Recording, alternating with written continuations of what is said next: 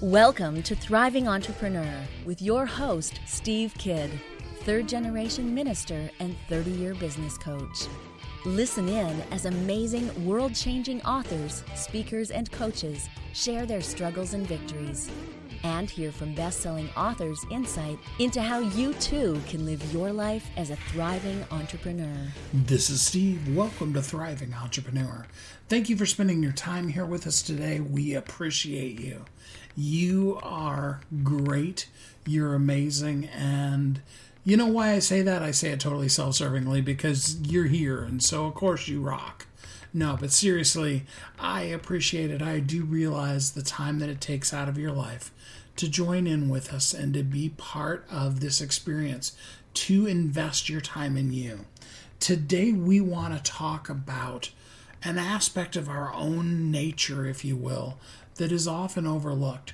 You see, we are, um, and it's described many different ways, but essentially we are a three part being.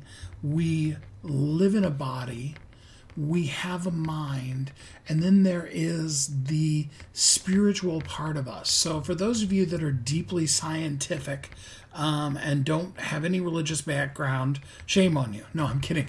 Um, you know, for those of you that come from a more science community, honestly, you have a way that you express it. For you, you call it energy. You talk about matter energy, the energy amongst things, um, those kind of things. But whatever phrase you use to describe this spirit that is us. So think about it from the most scientifically non Steve Kidd is a third generation minister level. And let's just talk purely energy for a minute. Um, from a scientific standpoint, energy can neither be created nor destroyed. Um, it can be, uh, it can show up in a different form. It can be, um, you know, divided into multiple pieces or combined into a larger sum.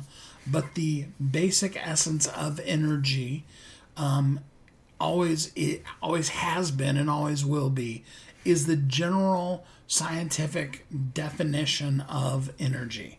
Um, and so, in that, the reason why I go so deep into that is because we need to understand that that whatever religious background you come from or or not, um, that energy, that spirit, is a part of who we are.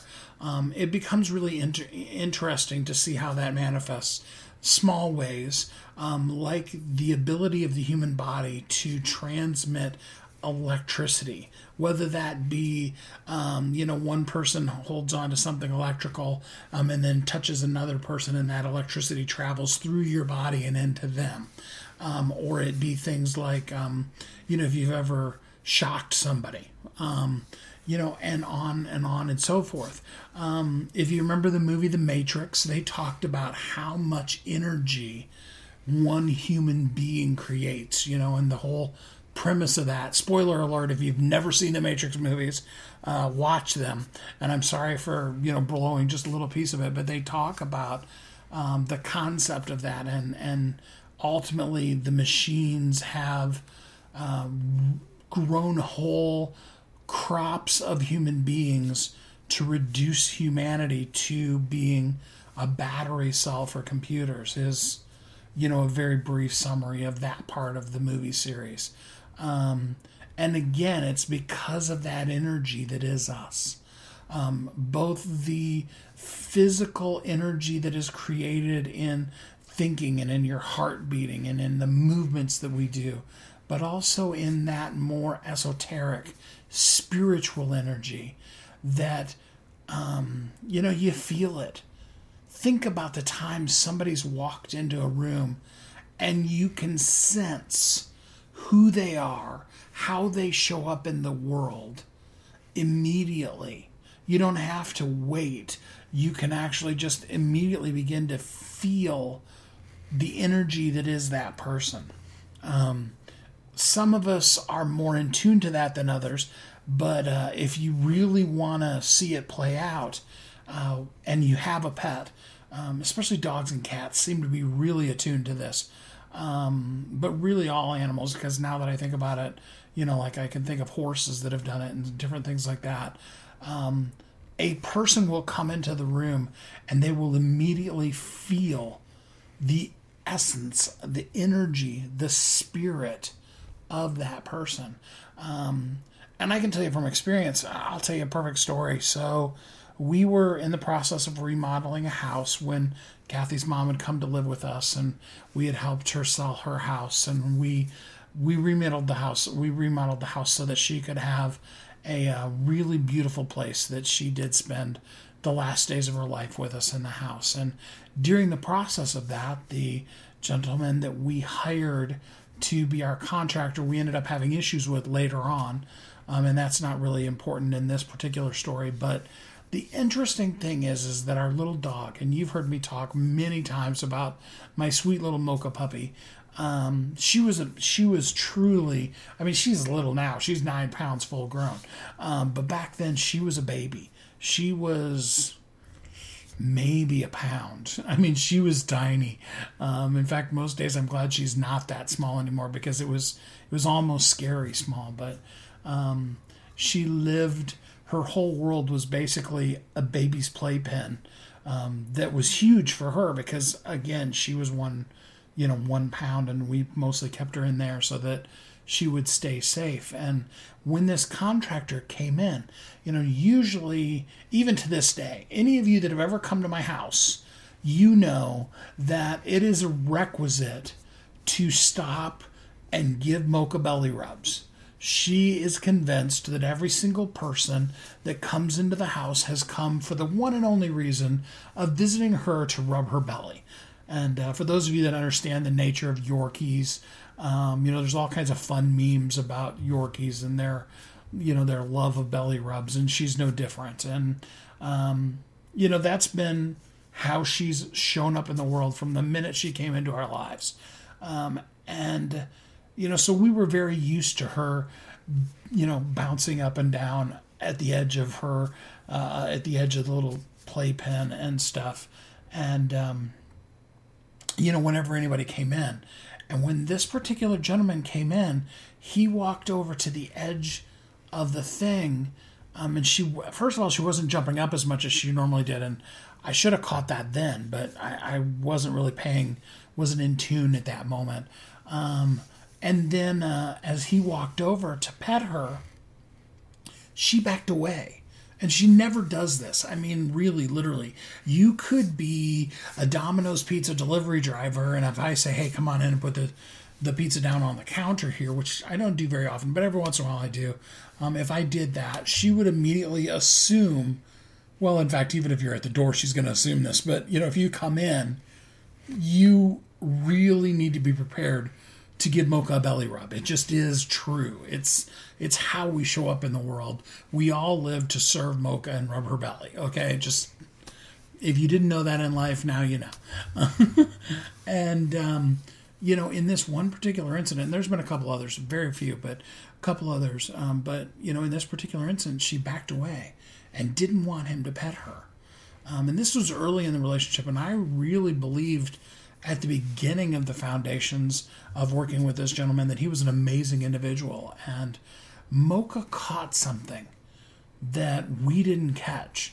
Months later, we were like, you remember when Mocha did, you know, and and so I say all of that. It's long explanation to explain that there is something more than, uh, you know, whether or not we have or haven't bathed today, or whether whether or not we wear too much cologne, um, or you know superficial things that we as people would judge, you know, person's bad hairdo or whatever.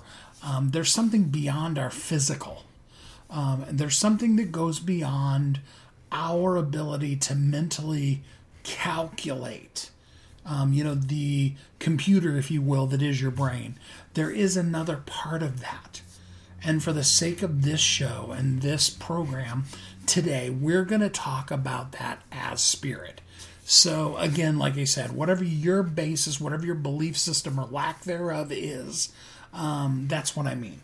Um, and it's important for you to be uh, willing to go along on this ride with me because um, I am going to introduce one of our best selling authors whose book specifically addresses that as well. But I want you to really listen in today because I'm going to spend a little bit of extra time with you. Most of the show is going to be me sharing some things from a spirit nature with you. And I really want to take this journey with you today. It's important to me, and I want it to be important to you too, because really, in the end, the part of us that is really, really us is that spirit.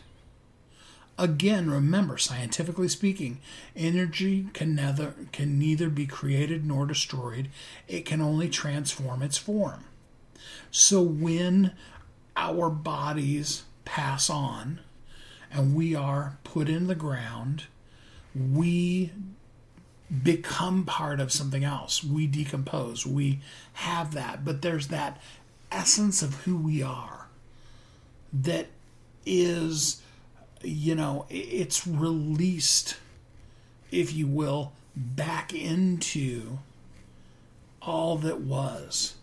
Um, and I don't want to get really deeply into uh, different religious philosophies about afterlife and those kind of things but just simply to stop at the point of saying that while we exist now, there is the spirit that is us. And after we pass, that spirit remains.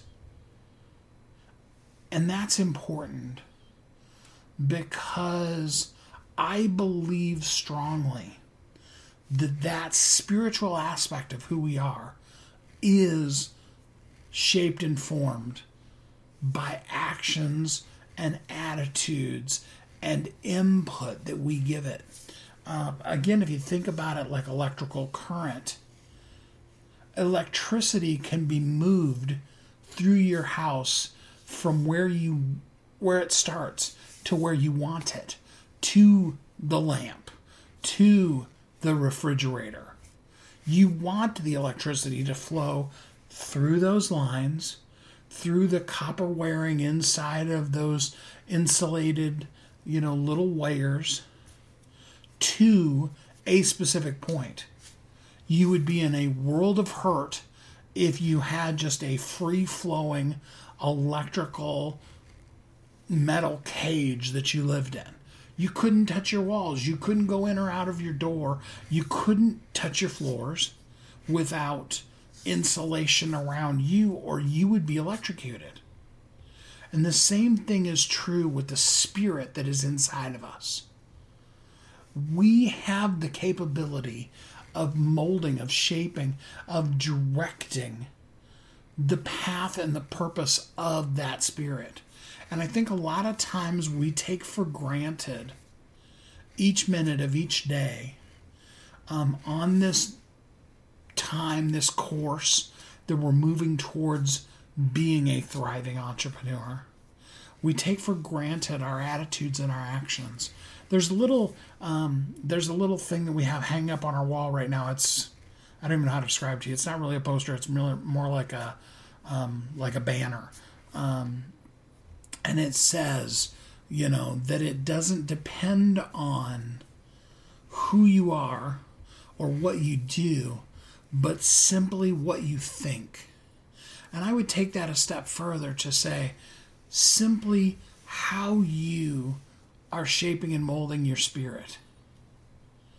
I've seen people make radical transformations in their life. And don't get me wrong, transformation is hard work. There's no two ways about it. If you want to make a change, if you really want to transform in life, it's going to involve good old fashioned hard work. But I've seen people do it in whatever thing they were into, into the place that they became. And I've seen that happen in both good and bad. I've seen good people continuously make bad decisions until they end up in a place where the person that they are now does not even close to resemble the person that they were. Um, I had a very up close and personal front row seat to this happening in a person's life. It's my first wife, my ex. Um, you know, Kathy, I say amazing things about her all the time. I'm so blessed. And um, I'm even grateful at this point that, that my first marriage didn't work because I get to spend the rest of my life with Kathy. So I don't want you to feel bad for me. But I watched my first wife make decisions, make choices. And as each of those choices went on, it diminished who she was. We went from what one of my friends said, this is their critique, not mine. We went from what they would have called the ideal marriage to her literally living homeless on drugs, and I was raising all five of our children. It wasn't because she didn't have opportunity, she didn't have promise, she hadn't even done some very amazingly good things in her life. It was purely choice. Now, all of us have bad things happen in our life, and I don't want to diminish the bad things that happen in hers. But with all of us, and you've heard me say things similar to this before, but I really want to bring home the point today. With all of us, we have to at some point choose something different. We have to choose a different path. If we don't take the elements of our past, the elements that happened to us right now in the now, and at some point choose to shape and mold those into something that's going to serve us to be better. You know, it's the age old phrase it can be your tombstone or it can be your stepping stone. Um, you know, maybe you've heard Kathy say or Lisa Nichols say or different ones. Um, you know, do you want to live in your story or do you want to live on your story? And we have to take up the banner, the challenge to rise above the story that we have. I know some of you that are listening right now, your story is very real, very terrible, very impactful, and it has shaped who you are to this point. But here's what I want you to hear choice is yours. You now can rewire your electrical house, your spirit, to rise above, to become more than is or was. Your future is not written. You are not destined because of anything that has happened to date or anything that has been done to you to date. You are not a victim of that, but rather you are empowered with choice to have the past not equal to future, to reroute the electrical part of your nature, your spirit, into a person who is thriving. Now, I know some of you are saying, Steve, you don't understand what I've been through. You don't know. You've lived a pretty guarded, pretty sheltered life, and you don't understand how bad it can be. And you know what? On the one hand, you're probably right. I probably don't know how bad it's been for you. But here's what I do know there's more there is possibility for you to be more, to do more, and to have more in life. Thriving is yours. It's a choice. Maybe you're not there yet. Maybe you need more time to, as the phrase goes, soak in until you get all pruny. Sometimes we just need to mourn. Sometimes we need to weep and cry and bawl and wail. But when you're ready, I want you to hear my voice.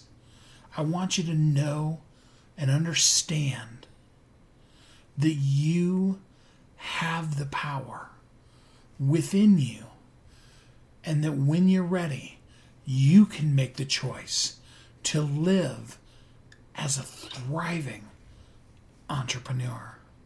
It's yours. Believe it and begin to live in it. You've heard Kathy and I talk about it. You've seen the workshops. You have watched as others of your friends have become a best selling author. And now it's your turn. Let me ask you this What would being a best selling author do for your business? Over 80% of people surveyed said that they want to write a book, which means that if you're listening, you probably are one of those people now is your time because you have a message that needs to be shared. That message is not for you, it's not for your ego, it is because it serves other people. Kathy and I are here to help you share your unique brilliance with the world. All you need to do is go to We Help youthrive.com. Check us out and find out how you can be a best selling author today. Welcome back to Thriving Entrepreneur. This is Steve. Welcome back. Today we're talking about your spirit, about rerouting it to a place of personal power, like Tony Robbins used to say, to a place where you can take what was and turn it into something amazing and powerful. So, before we go any further in this conversation, I want to actually bring into the conversation one of our best selling authors and her book, which is specifically talking about taking some incredibly awful things that happened to her sexually in, as a young adult or even as a teen, actually and rearranging those, beginning to rewire her own personal house to be at a place where she can powerfully show up in the world now today. I encourage you to listen in and to get some information with whatever your situation is to be able to use these same tips and secrets to begin to really let your spirit flourish with inside of you. Join me in welcoming Jaitara Jayde. Hi, Jaitara. How are you today? Hello, Steve. I'm lovely. Thank you. Pleasure to be here. Yeah. So tell us a little bit about your book and how you came up with the idea. Well, the title is The Four Sacred Laws of Sexual Enlightenment. And it was really something that unfolded over many, many years. The um, the inspiration and the big why behind why I do it. I was sexually exploited as a young teen. And so this book is really a culmination of my healing journey and the spiritual quest I went on throughout that healing journey and the beauty that I found in that. And so my my big why behind that is to have a new legacy for the generations who follow us where you know they receive sex education that um, goes beyond a biology lesson where they learn the entire anatomy, where they learn the sacredness of it, the beauty of sexuality, the power, the responsibility, how to consciously communicate and honor one another's boundaries. So, and it starts with us as adults to take responsibility for our own healing and and to teach by example. Mm, absolutely. So, um, you know, you went through some stuff yourself, and you've healed through yeah. that. Mm-hmm. Um, what What do you? How do you like to present it? I mean, obviously, you don't want to go too deep into the ickiness that you went through. So, mm-hmm. how do you present it so that it's accessible for people of all ages? The book itself, well, I wouldn't say all ages, 18 and up.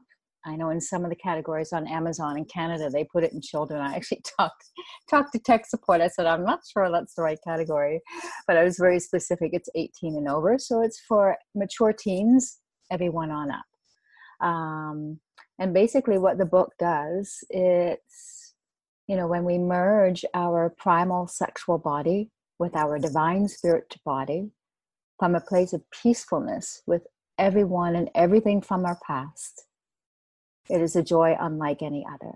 And this is our divine design. And that's what this book is about. It's a spiritual book as much as it is, it's about spirituality as much as it's about sexuality. It's really about merging who we are as a divine, spiritual, and sexual being. So, um, you know, I mean, there's a bunch of stuff in the book, and of course, to get all of it, people would have to read the book. But mm-hmm. if you were to pick out just one thing today that is kind of your favorite that you could highlight for people, what would that be? Ah, well, I can tell you right now what the four sacred laws are. They are the gift, forgiveness, responsibility, and the invitation. And the gift and the invitation, they're sort of the invitation is like the icing on the cake, and the gift is just beautiful. It's really embracing and acknowledging our sexual energy as the gift that it is the gift of life, um, not just for creating new human life, but for breathing new life through us and honoring it and honoring our sexual energy as we would any precious gift that is given to us. And within the gift are many layers. That's actually chapter five, which is the first sacred law of sexual enlightenment. And that is the gift of the masculine feminine essence that's within us. So, yeah, yeah I know that's a long answer to your question, but if just one thing, I don't know if I can narrow it down to one thing because, you know, the book is really about pre- four primary things. so really just really honoring and embracing sexual energy is the gift and and being discerning and um, you know learning about that dance of the masculine feminine within each of us and the different languages of that. Uh, forgiveness forgive everyone and everything from your past. If you were sexually abused i know there's a good portion of the pos- population who has been or at least been sexually harassed forgiveness is a gift you give yourself. It's you're setting yourself free from the energetic connection of that person in the past and that's a beautiful gift that you give to you. It's not condoning what they did but it's setting yourself free from the emotional residue of that. And then the responsibility is obvious just you know take responsibility for your own healing. Be responsible in the way that you communicate with one another and the aspect of responsibility I'm most passionate about is how we communicate to the youth. And the invitation is inviting God's source to the party, whatever God means to you, including that, remembering that yes, God's source is Mother, Father, God, but the essence of God is in all relationships, including the lover. So inviting the lover essence of God into your sexual expression. So, what do you um, do with people who have a resistance around the area of spirituality um, and sex coming together? Well, I mean, if, if you're going to resonate with this book, I mean, no one book is for everyone. So it is specifically for lovers and creators, people who are on a spiritual path. You know, you might have specific spiritual beliefs where this just, just does not work with you. But what I would say to you is if you do believe in God, you know that God does not make mistakes, and our bodies were divine, designed perfectly in every detail. Before we came into this physical body, we're a non physical spiritual being, and it was sexual energy. Someone had an orgasm, which made it possible for us to exist. So, whether you choose to compartmentalize and put them separately or not, the fact is they do merge together. It is what brings us what allows us to be a spiritual being having a physical experience. They are merged together. It is our divine design. So whether someone that's someone's belief system, that's completely up to them. You know, you um, anything I say, it's both right and wrong. If you agree with me, then it's right. If you disagree, then it's wrong. So it's really a, a choice of the individual.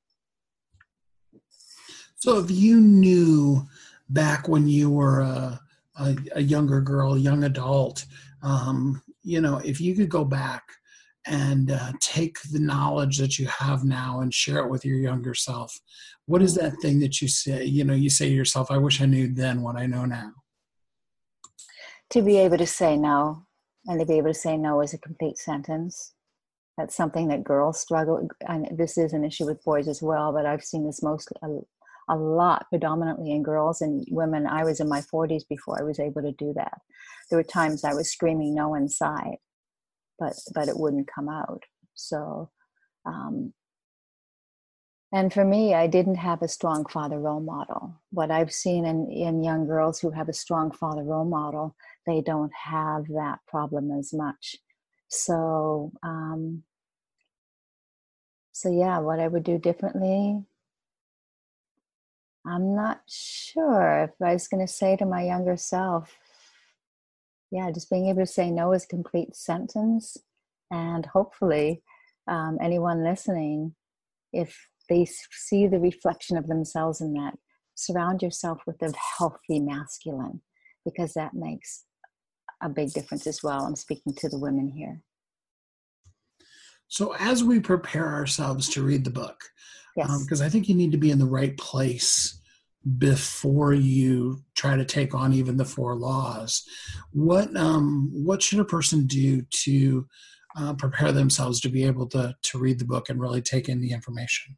And there's really no preparation. Just read the book. The book takes you on a journey very gently.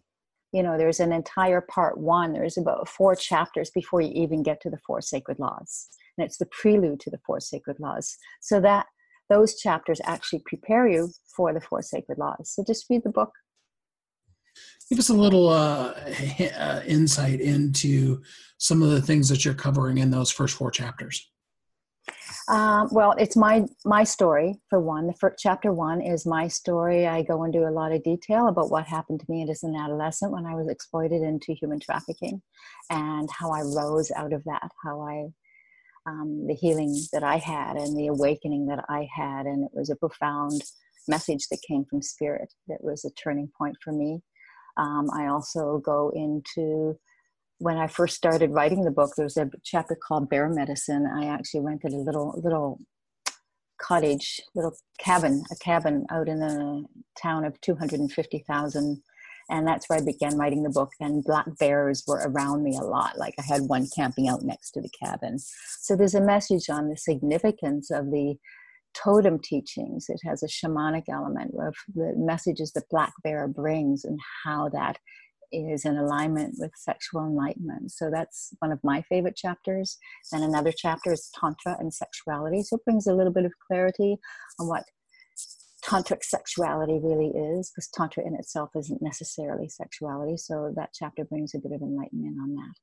So it sort of prepares you and eases you in. And this isn't a book on tantra; it's spoken in a very clear terms, terms although there are some Sanskrit words that I translate for you, and because the Vedic teachings are very dear to my heart, so I go into a bit of explanation around that as well time to dive deep into your sexuality and learn the four sacred laws of sexual enlightenment written by Jaitara Jayde. It's available now on Amazon. I encourage you to get it today. Thanks for being with us on the show today, Jaitara. Thank you for having me, Steve. We don't have control over the actions, the things that others do to us. And sometimes those leave big gaping holes within us. But what we do have the ability to do is to control the from where, the from now, to make choices, to learn, to study, to grow, and to become more than the sum of the experiences we've had to date it's going to take work. I don't want to lie to you. I don't want you to say that, you know, you can just bippity boppity boo your life and all of a sudden tomorrow you'll be fine. But if you're committed to doing the work, you can rewire the spiritual nature that is the house that makes up you. Not the house, but the actual essence of what's inside of that house, if you will. To reroute that, to go to the places you need it to to show up powerfully in the world because you have chosen to spend the time investing in you and making you the best that you can be so that every day of your life you're showing up in the world as a thriving entrepreneur. We'll be right back. You've heard Kathy and I talk about it. You've seen the workshops. You have watched as others of your friends have become a best selling author. And now it's your turn. Let me ask you this What would being a best selling author do for your business? Over 80% of people surveyed said that they want to write a book, which means that if you're listening, you probably are one of those people. Now is your time because you have a message that needs to be shared. That message is not for you, it's not for your ego, it is because it serves other people. Kathy and I are here to help you share your unique brilliance with the world. All you need to do is go to WeHelpYouThrive.com, check us out, and find out how you can be a best selling author today. Welcome back to Thriving Entrepreneur. This is Steve. Welcome back.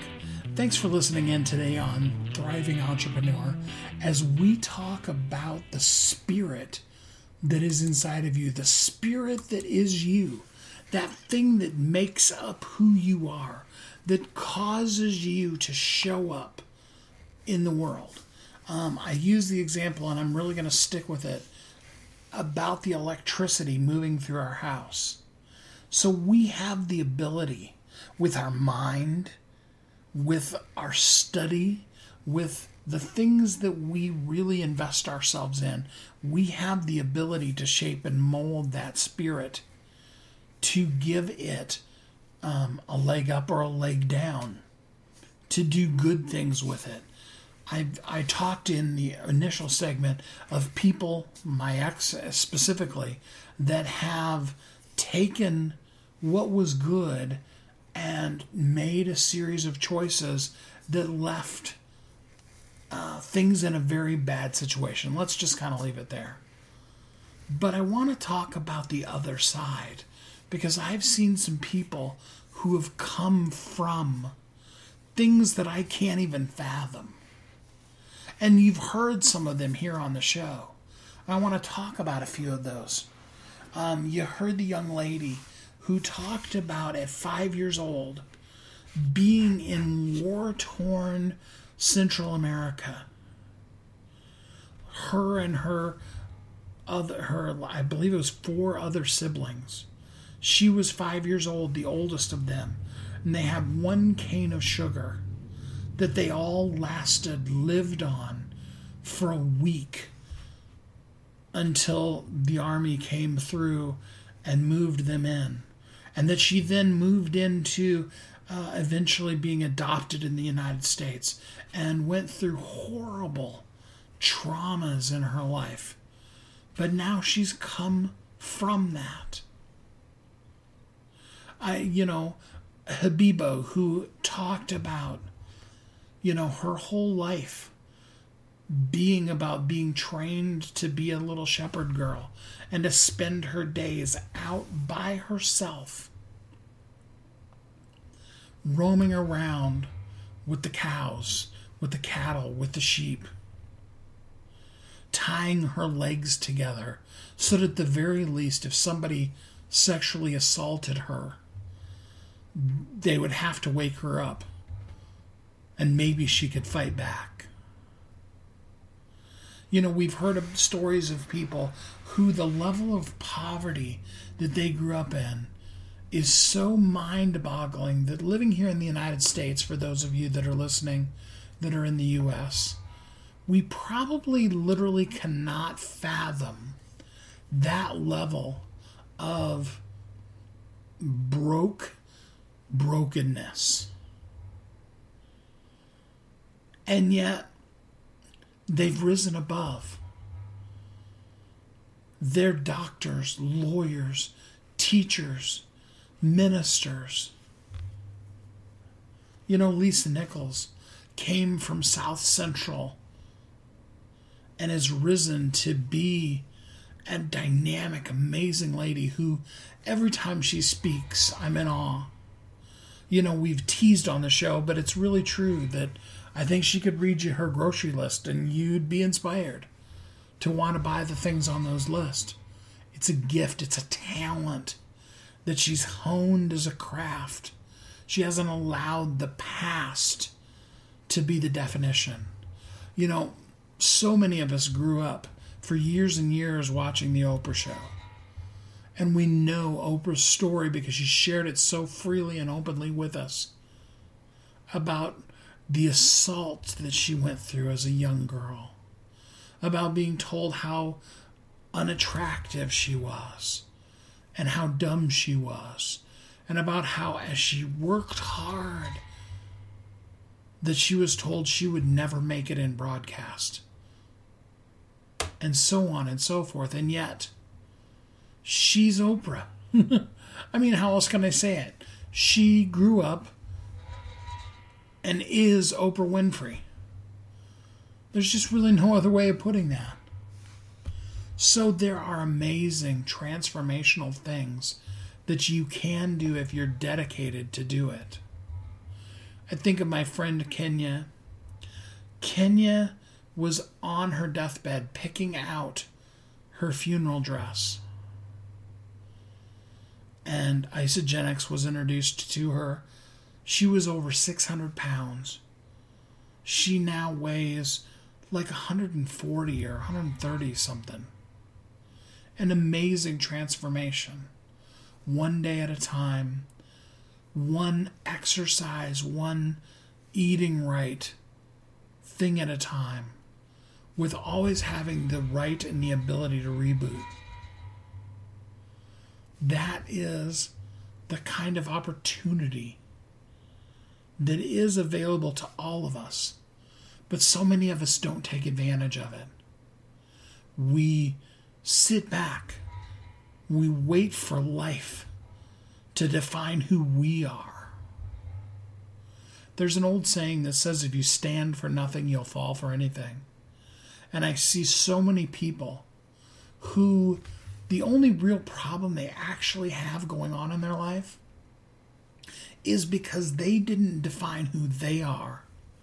The world gladly did it for them. And the world isn't nice to us most of the time. It wants to define us as less than. It wants to tell us that we don't have a whole lot of potential. Maybe because of the color of our skin.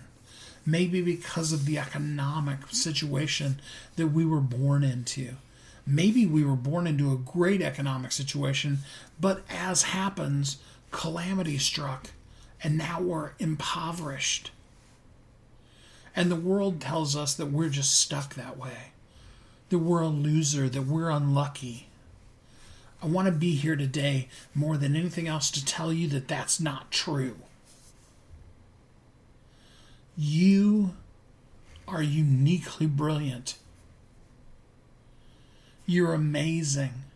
There is no one like you. There never will be another you if you are an identical twin, if you're an identical quadruplet, none of those others are exactly like you. You are uniquely brilliant. You are exactly who you are. You were created for a purpose. You've heard me quote it so many times. But I love what T.D. Jakes said it was so important that you came into existence that God didn't care what two people it took for you to exist.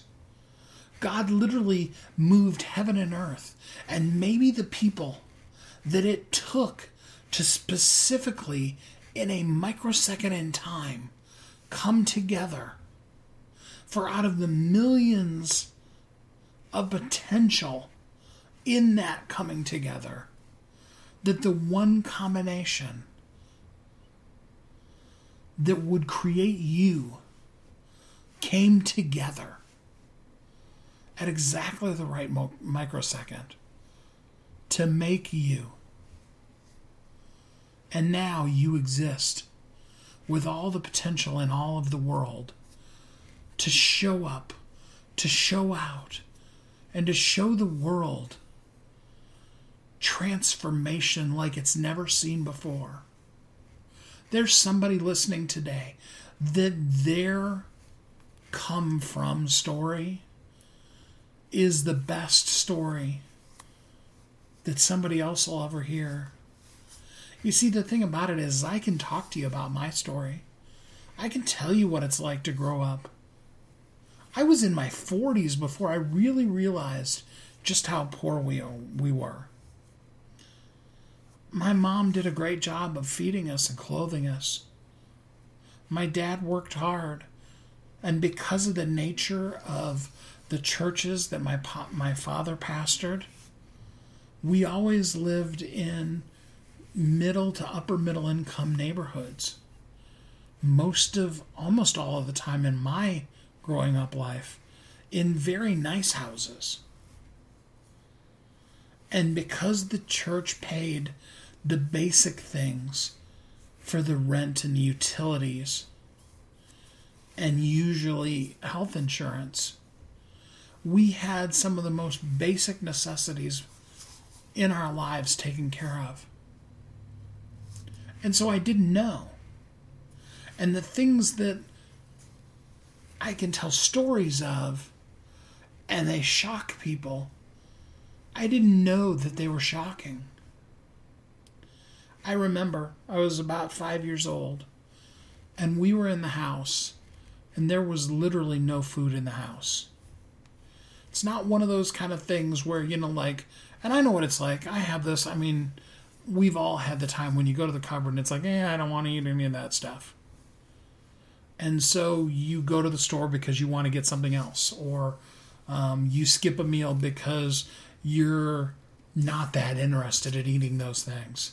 But in this particular case, I'm talking about a specific incident where my mother, who could stretch a jar of green beans that my grandmother had canned herself into an entire meal for myself, my two older brothers, and my father and her. That there was nothing, nothing that she could turn into a meal.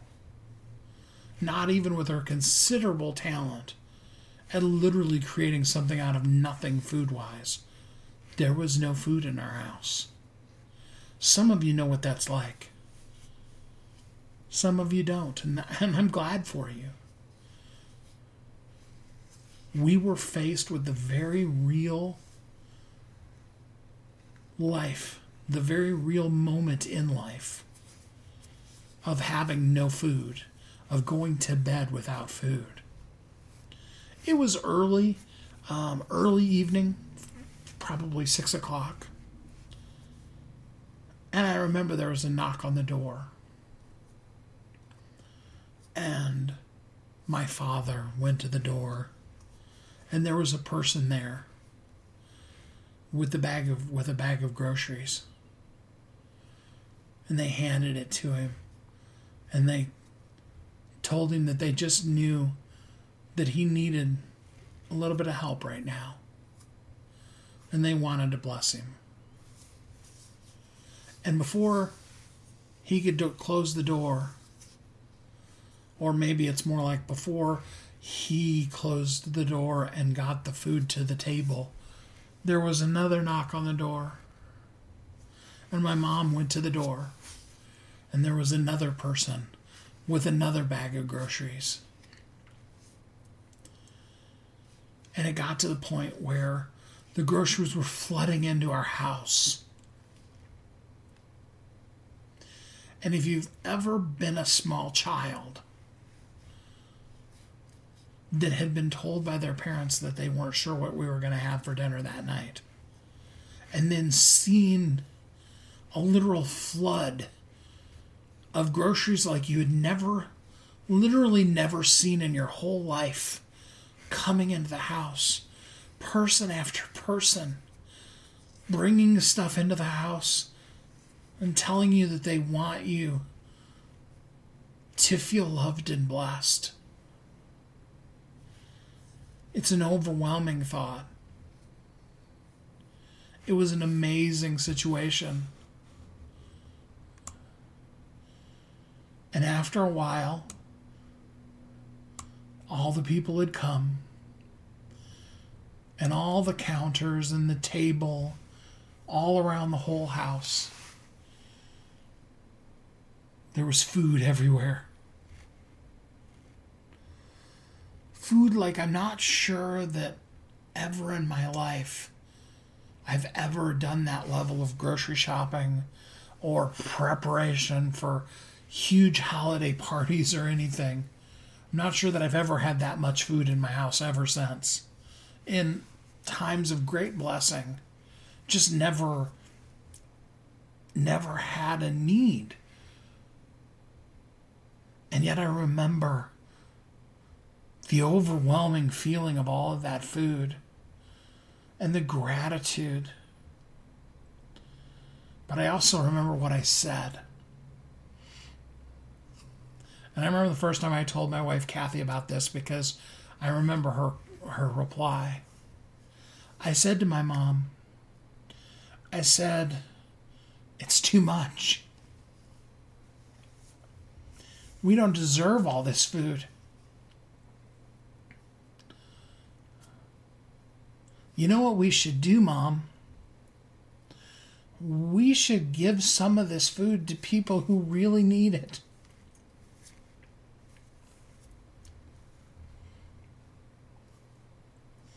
Now remember, we didn't have any food in the house until this flood came.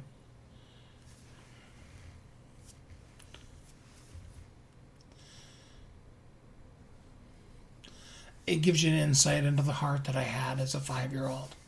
I've always had a giving spirit. But it also gives you an insight. And this goes back to what I said when I told Kathy the first time. And she said to me, she said, You know, that's not normal. And here's the thing I didn't know that wasn't normal.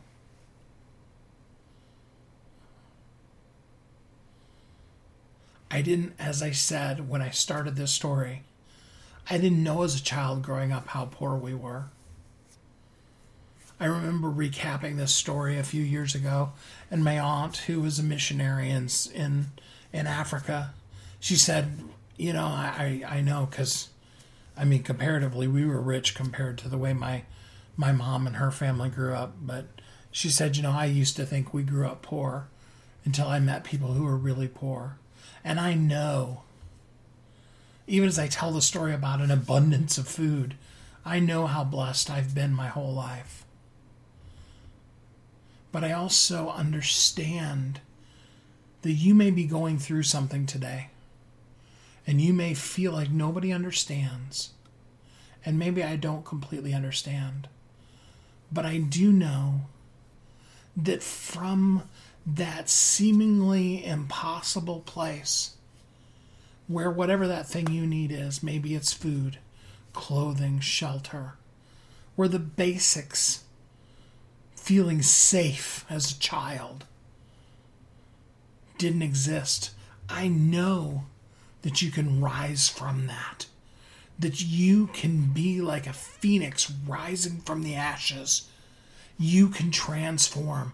You can take that spirit that is within you and you can do amazing, exceedingly abundantly beyond things that you can even ask or think of right now. Amazing things in this world. Because within you there is a spirit that goes beyond your ability to think your way through it beyond your ability to work hard with your physical body, work until you drop, there is within you a spirit that can soar beyond all that you could ever conceive of to a place of blessing, of prosperity, of transformation like you've never imagined before. And I know that it's yours. And I know that your spirit is crying out for it. And I encourage you today to allow life into that spirit, to wire yourself for growth, for development, for more, for better, above and beyond all you can ask or even think. In this spirit that lives within you, allow it to thrive. Because you were created for a purpose. And the world needs you. Because the things you've come through, there's somebody going through that right now. And the things that you've learned so far, somebody else needs to learn them. Now, I can tell you, three months, six months, two years, 20 years from now, there's going to be more that you're going to need to share. But where you are right now, the world needs you. You need to share that message with the world. And you need to share it in such a way that it's not just a fleeting voice that is said and then goes away. Put it in print. Put it in a digital ebook. Write it down. Share it with people all over the world. Not just people that can get to your event, not just people who can hear you rant in your living room, but to everybody all across the world. Share that message. And while you're writing a book, because that's what I'm talking about, why not make it a bestseller? I would love to have you come join us in our free group. It's called Bestsellers Guild. If you just go to bestsellersguild.com, we would love to invite you in. We would love to celebrate as your story is shared with the world, as you transform, as that spirit that's within you does amazingly, exceedingly abundantly above all you can ask or even think. Amazing, thriving things in the world. That that can go out into the world and it can change the world. Just your little corner of the world just the people that you were meant to serve. I have a secret for you. What if you only just helped one person? Think about it for a minute. That would be enough. That would be more than enough.